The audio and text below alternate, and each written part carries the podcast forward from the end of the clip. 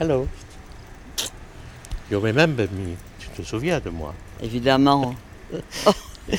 Et tu te souviens de lui, Jamais vu. À Budapest? Café Gerbeau. Est-Ouest. Un air de Budapest. Il était.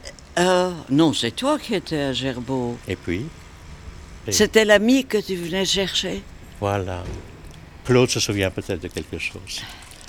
Claude, dis-moi, est-ce que tu reconnais?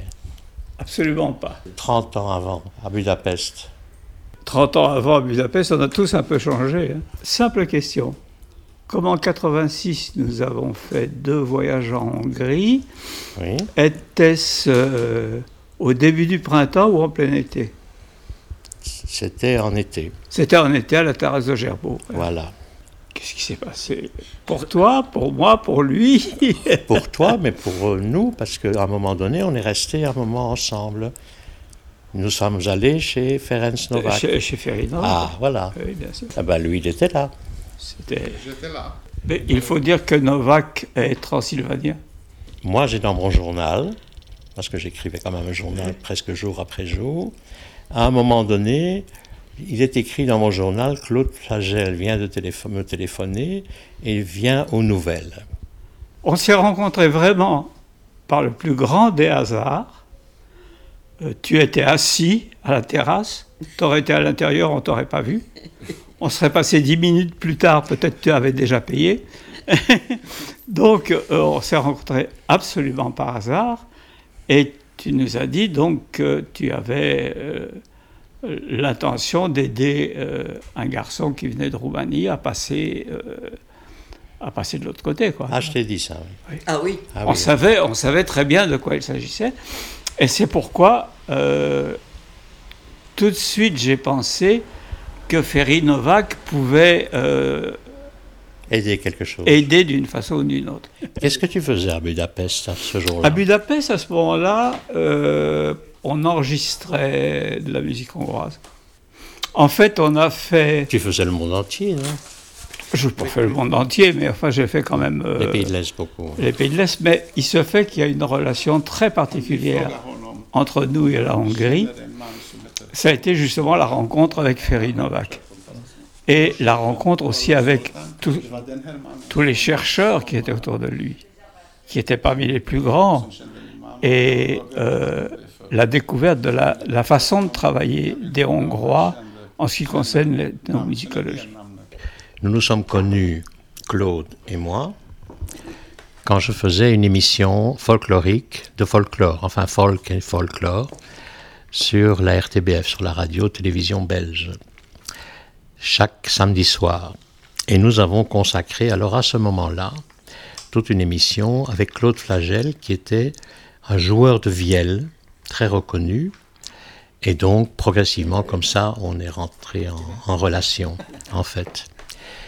Et puis, nous nous sommes rencontrés par hasard à ce café Gerbeau à Budapest. C'est pour cette raison-là, entre autres, que pour nous, la façon de travailler des Hongrois, de l'ethnomusicologie hongroise, était un modèle parfait. C'est ça, c'est ça, pour tout le monde. Parce que quand on voit le- l'intérêt pour le folklore, ça date en fait de, la, la fin, euh, disons le, le dernier tiers du, du 19e siècle. Le but n'était pas tant euh, de recueillir pour avoir euh, une, une espèce de, de bibliothèque, puisqu'on ne parlait pas encore de discothèque, mais enfin, de bibliothèque le- la plus complète possible de ce qu'on pouvait recueillir avec les variantes, etc., mais d'avoir du matériel dont ils pouvaient se servir pour leurs propres œuvres.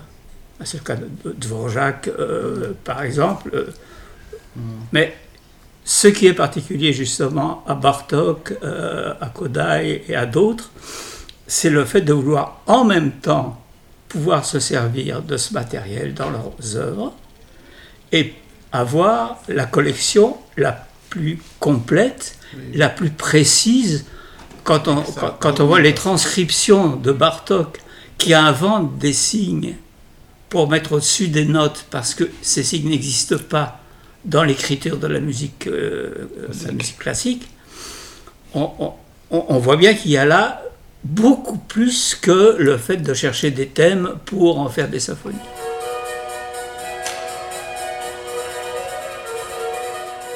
Qu'est-ce que tu repères dans les assiettes? C'est quoi les assiettes? C'est assiette de, mon, de, de Transylvanie. Hongrie. presque tout est de Transylvanie. Yes, Transyl- oui, Transylvanie. C'est beaucoup de cultures anciennes transylvaniennes, oui. C'est très spécifique pour quelques céramiciennes. Céramistes. Céramistes, oui. Et quelques régions aussi. Et ça, c'était aussi en Transylvanie. Oui, ça c'est les œufs. Les Les, œufs. peints à Pâques. Pâques, oui. dans, dans tout le, bien, le, le territoire culturel hongrois, donc la Transylvanie y compris, bien la, la- bien, bien, il s'agit d'une tradition, d'une vieille tradition. C'est que les gens se, se rencontraient dans, dans les restaurants et puis il y avait les ciganes qui entraient Jouaient de la musique, pour jouer, pour jouer de la musique. Mais les ciganes, ils, ils savaient très bien lorsqu'ils jouaient un, un- un air, une, une- une musique pour, pour quelqu'un, comment cette personne se sentait.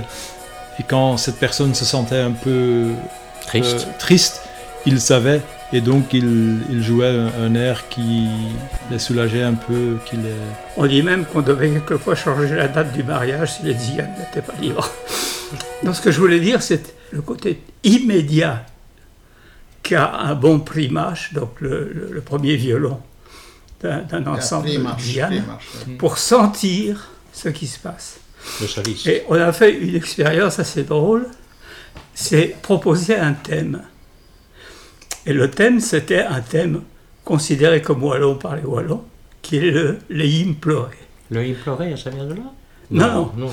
C'est une composition. euh, Et on a chanté. Donc. Alors le zigan est parti.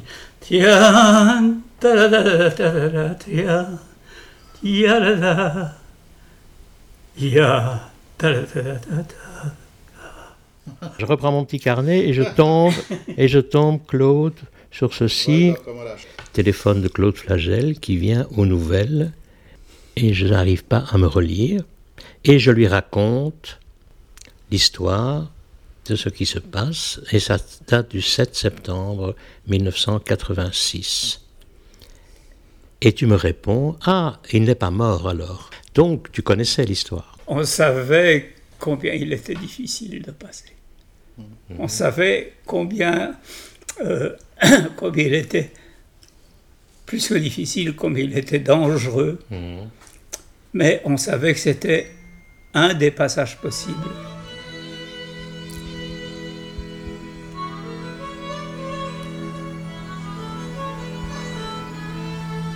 Vigyázz csendben, ne keres, ne keres engemet, mert a kutyák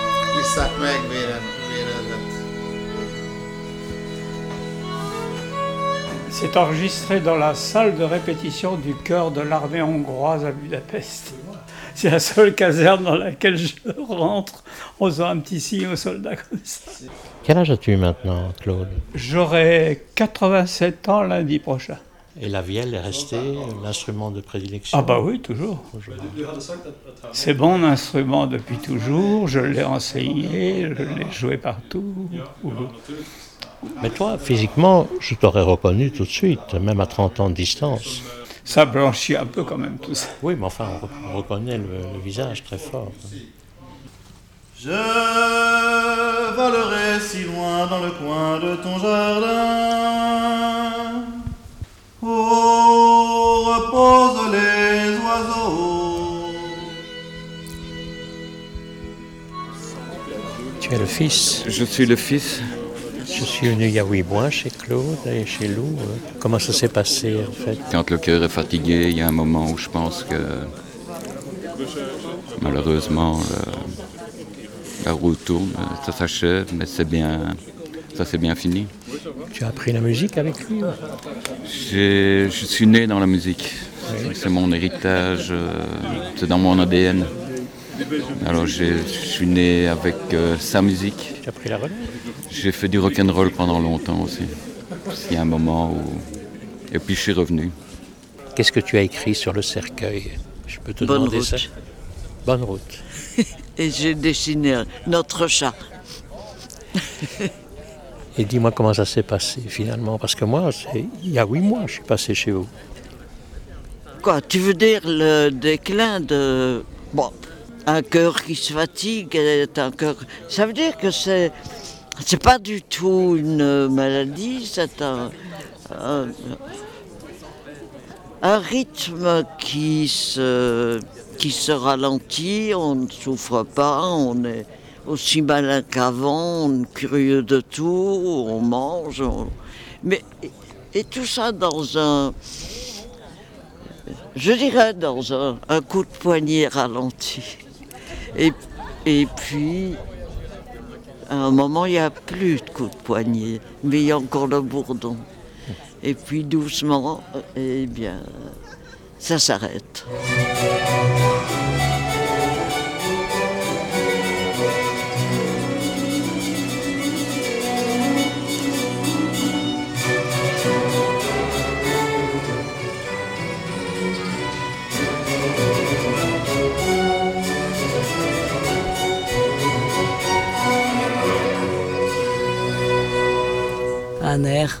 Budapest.